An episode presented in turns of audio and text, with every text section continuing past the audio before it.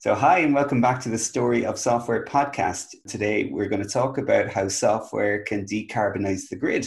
To that end, we're joined by David Boundy, who's Chief Technology Officer at Innowatts. David has about 20 years of experience in the energy and digital innovation sector. Um, as I mentioned, he's currently CTO at Innowatts, which is a data analytics company that helps utilities and energy retailers around the world to optimize their businesses. So, Dave, thank you very much for joining us today. Hey, Padraig, and thank you very much for the invite. And uh, delighted to be here to, to talk about this uh, very exciting and uh, timely topic as we look at the transition that the energy grid is making and how digitization can facilitate that in terms of decarbonisation and decentralization.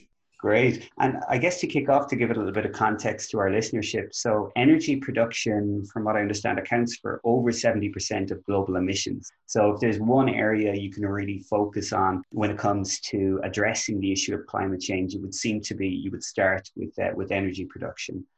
Perhaps, David, you could tell us a little bit about uh, Innowatts and what you're working on uh, specifically in this space. Yeah, sure. Thanks. In terms of Innowatts, who we are, in essence, we're a new energy company. We use AI to help reduce the carbon intensity of energy that's provided to everyone's homes and businesses.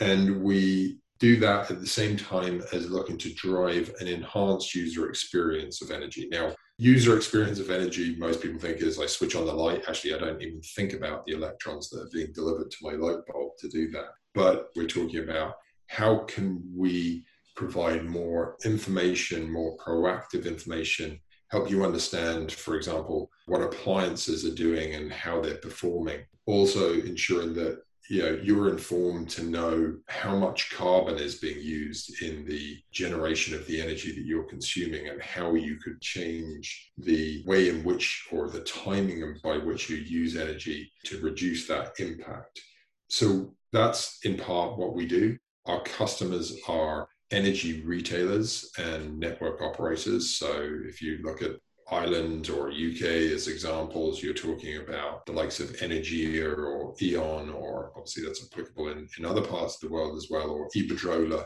Endesa. They're types of customers who we deal with. And a number of those are both on Uh, retail side, which is basically the buying and selling of electrons, and the network side, which is the delivery of those electrons from the generator to, using the example I said earlier, your light bulb. So, in essence, we provide analytics and intelligence by consolidating all of the usage data and joining that with information such as uh, customer relationship management systems or energy trading and risk management systems, geospatial data, socioeconomic data. We bring all of that data together and we derive insights that aid our customers, the retailers and network operators, to provide their customers with a better experience whilst at the same time aiming to improve the gross margin of our customers.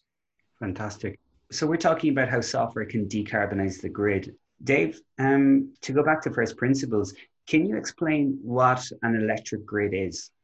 Yes, simply put, an electricity grid is the system that delivers energy from its point of generation to its point of consumption. That system, in effect, hasn't really changed substantially since its its invention and introduction over a hundred years ago. So we're at a point where we're seeing a dramatic change. That change ostensibly can be summarized in we're moving from a demand led system, i.e., whereby whatever we need in terms of electricity when we want to switch on our lights or switch on our oven, or an industry wants to heat up and melt metal, they can do it when they want to. And the way in which that is supported is the network operators who build and own the network systems that are the cables and the transformers that deliver the energy to the consumption point. They just put in more cables, bigger transformers, and the generation companies provide more generation. So typically in the past, that would have been large scale coal or gas fired power stations. And what we're now seeing is that we're at the point where we're moving, there's a transition from that demand led system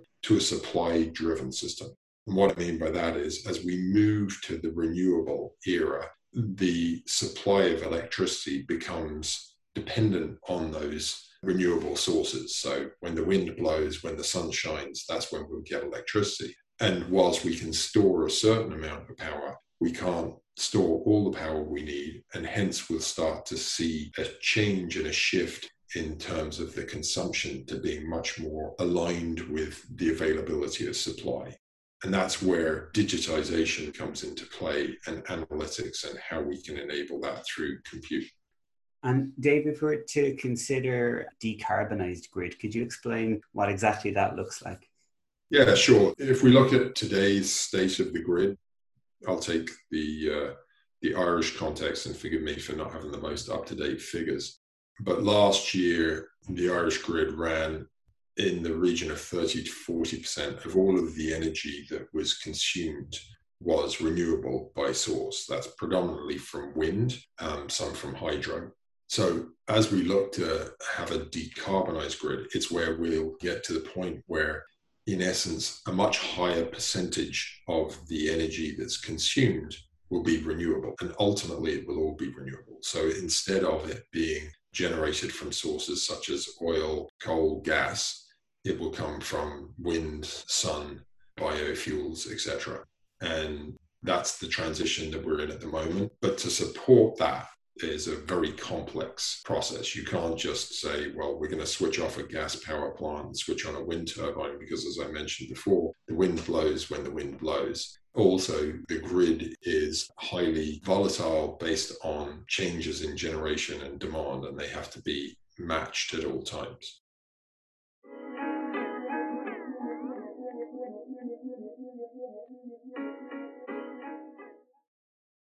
David, if we're to think about the renewable energy that we have in the mix today, so within the energy mix, you, you mentioned in Ireland somewhere in the 30 to 40% region is renewable.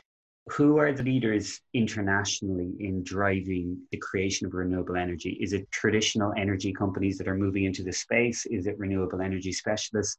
Where's the main innovation and production coming from? Great question.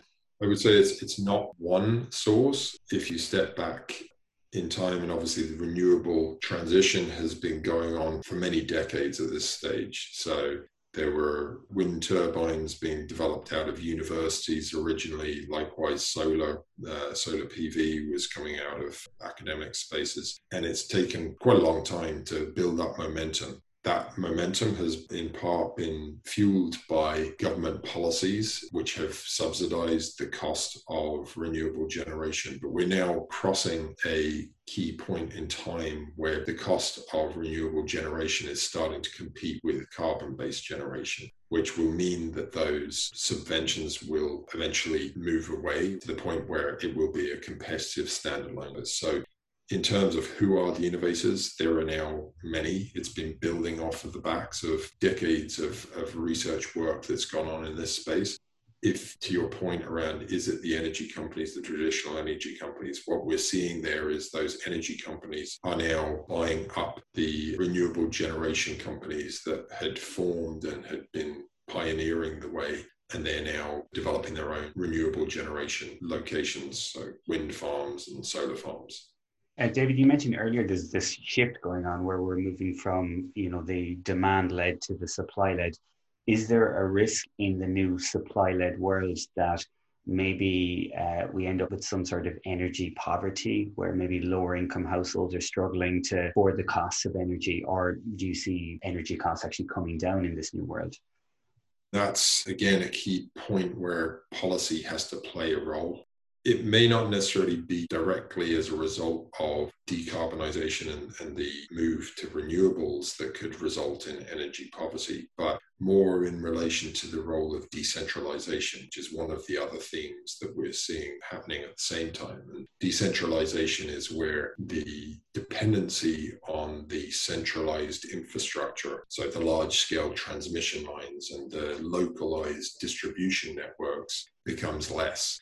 And the way in that happens is by what would be referred to today as people who are leading the way, bleeding edge people who are adopting local renewables as that becomes more widespread and commonplace, and we move from the early adopters to the majority.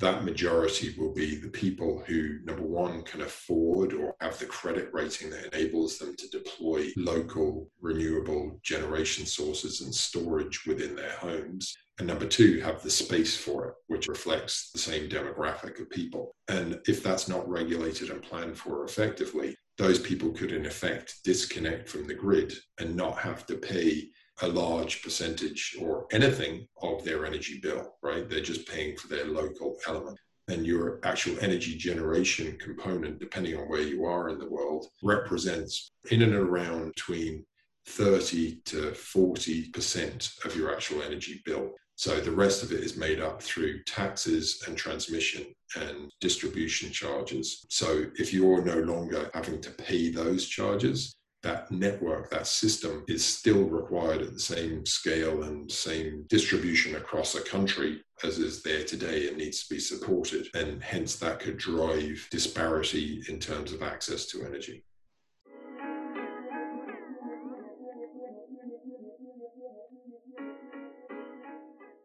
I think that both at the household and at the corporate level, there's going to be a strong desire for people to embrace renewables over, let's say, dirtier sources of energy. Is there a robust and reliable way to be able to prove or demonstrate that the energy you are utilizing is renewable? So, if I'm a, a, large manufacturing company and I want to burnish my environmental credentials and tell all my customers that only renewable energy has gone into the production of my finished goods, is there a way I can do that right now, or how could technology enable us to be able to prove that to the to the final customer?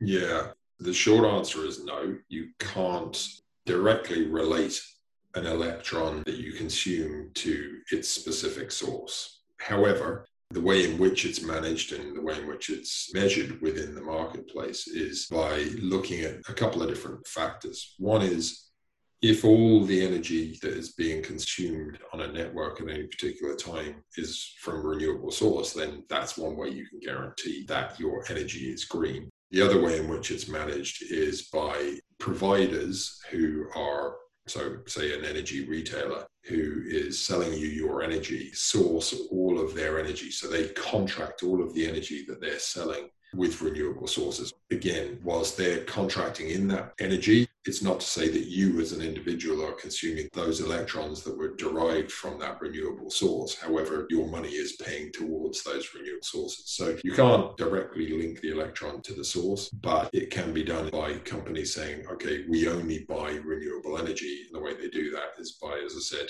contracting directly or having another way in which it's managed is through the use of GOOs or guarantees of origin. So this is saying, okay, I'm paying a company in some other part of Europe, as an example, to generate renewable energy, which is going to go into the European grid. And I'm using that to offset carbon intensive energy that I'm actually providing to my customer. So, in a way, it's a bit of greenwashing. And I think it's something that will come more to the fore, and it will be those suppliers who actually have true green energy David, I'd also be very interested in your opinion on what you see as the most promising technologies in the renewable space. So, over the last 15 years, there have been different moments where solar looked like the savior, where maybe wind has come more to the fore. What do you see right now? In essence, there won't be one individual winner. It's going to be a combination of all of those measures because to have a scalable sustainable system, we're going to need to have multiple sources of generation. Obviously, at night, the sun doesn't shine, so solar can't win out there. However, solar can be deployed on people's rooftops without much interference with the rest of the environment. That the rooftop is already there. And if you take, for example, Tesla have been working on the Tesla tile, which is in essence replaces your roof tiles with solar tiles, and they you know, aesthetically, they look like a normal roof tile. So obviously that plays out. From the wind, obviously wind can provide depending on what part of the world you're in. But if you take Ireland, where we're based, Ireland and uh, the west coast, obviously off of Portugal and uh, the west coast of Spain, that's another very good space for wind and wave energy. So wave is probably one of the laggards and is something that has struggled to kind of take a foothold and develop tidal is something that has matured a bit more in recent years. And, and then also we've got natural storage through water. If you look in the Nordics, that's the dominant renewable source there. All of those sources, I think, are going to play a role in the future grid. But combined with those, another essential component, which as well has been advancing or taking leaps and bounds in recent decades, is, is battery storage. So, battery storage has been reducing in cost and improving in the density and capacity to store, probably in the region of doubling every two years in terms of capacity and halving in cost. If we can continue on that path and the same in terms of solar PV and the same for wind, etc., then they'll be the dominant players wind, solar, and battery storage. Fantastic.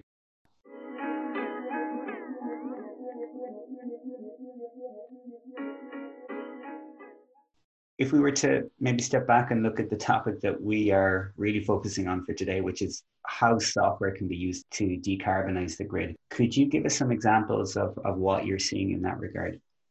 Yeah, I suppose to start off with the three underlying trends that are happening in the grid. One is decarbonization, which I think we've touched on. Two is decentralization, which I mentioned in terms of the move towards distributed generation. And three is digitization digitization really underlies the other two and is is central to that. And as part of, I suppose, the decarbonisation element as well, I should say that there's a couple of underlying trends to that, which is the electrification of transport and heat. So they will drive significant increases in the amount of energy that is transferred in the form of electricity going forward those primary trends of decentralization and decarbonization have a fundamental impact on the former approach, which was a, as I previously outlined, a demand led grid to a supply driven grid. As we move to a supply driven grid, we need to be able to understand in real time what is happening throughout the grid so that we can balance demand to supply previous models where it was the demand led system were, were much more simple. And also the energy usage patterns were much more predictable. But as I said, as we see the increasing trends of electrification of transport and heat, those usage patterns become less predictable. And hence the need for greater insights more data to feed the systems that deliver those insights that will help us understand and manage the demand to uh, match with the supply are going to be essential.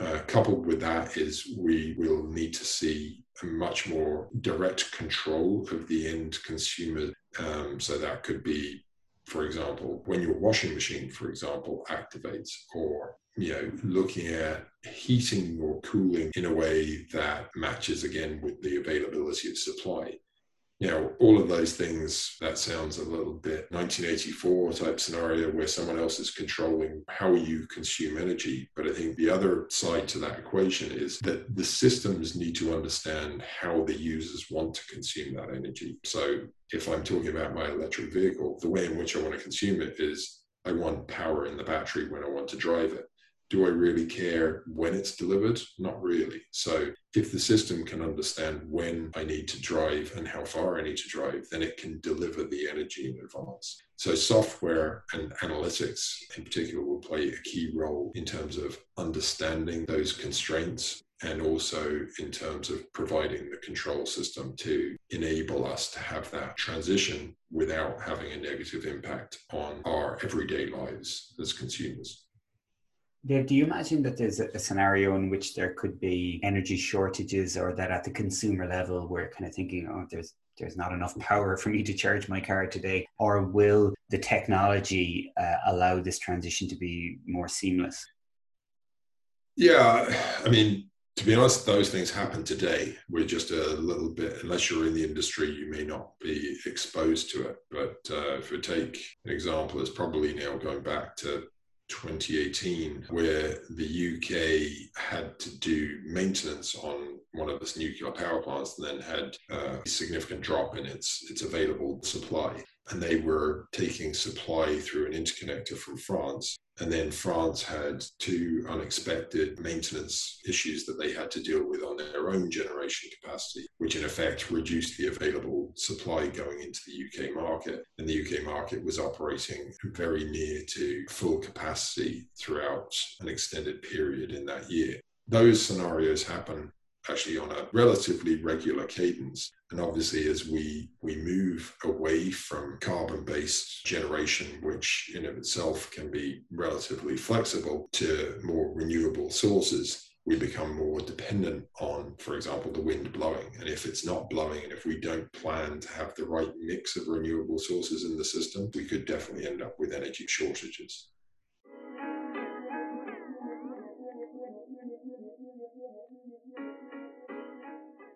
Dave, the last question I have for you um, relates to microgeneration. So, when I was in university, and this is going back more than 15 years ago, uh, a lot of the talk was around microgeneration between a mixture of photovoltaic, solar, and wind. Folks would be producing their own energy at home in many instances and maybe selling the excess back to the national grid.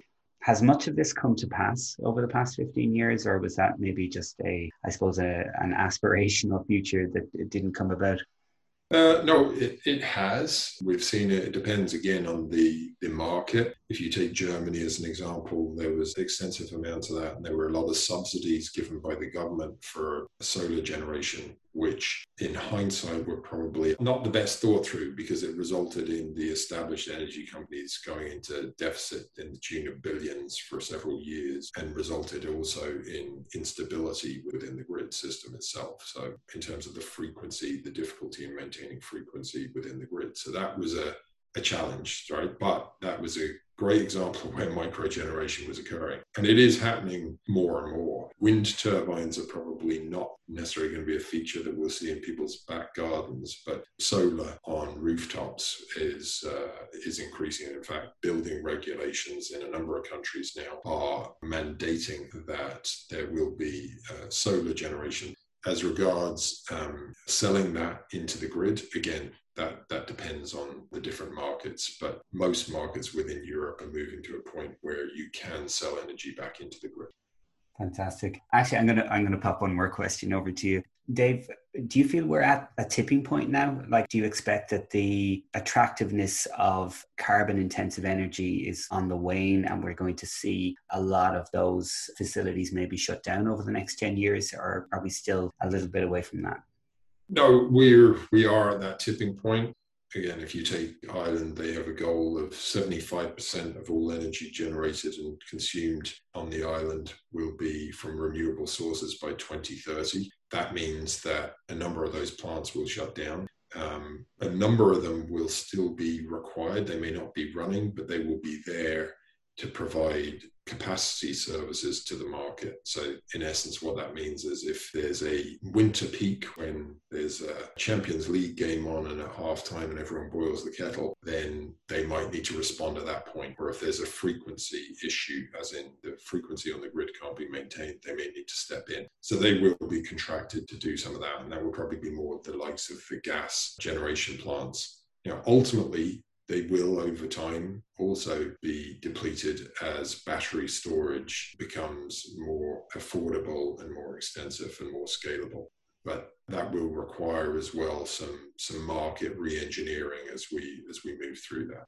So yes, we're already seeing that point tipping over in many many countries, but there's still a long way to go.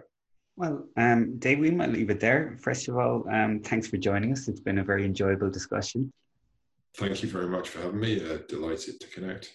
And I suppose we're, we're closing on a very optimistic note on this, and good to see that I guess the uh, the future does look bright in terms of decarbonising the grid and solving some of the major challenges we have in front of us vis-a-vis climate change. So thanks to all of you for listening. Uh, production by Albena Krasteva, as always. Editing by Adnan Tukar and music by Robert Cooney. And we'll catch you next time on Stories of Software.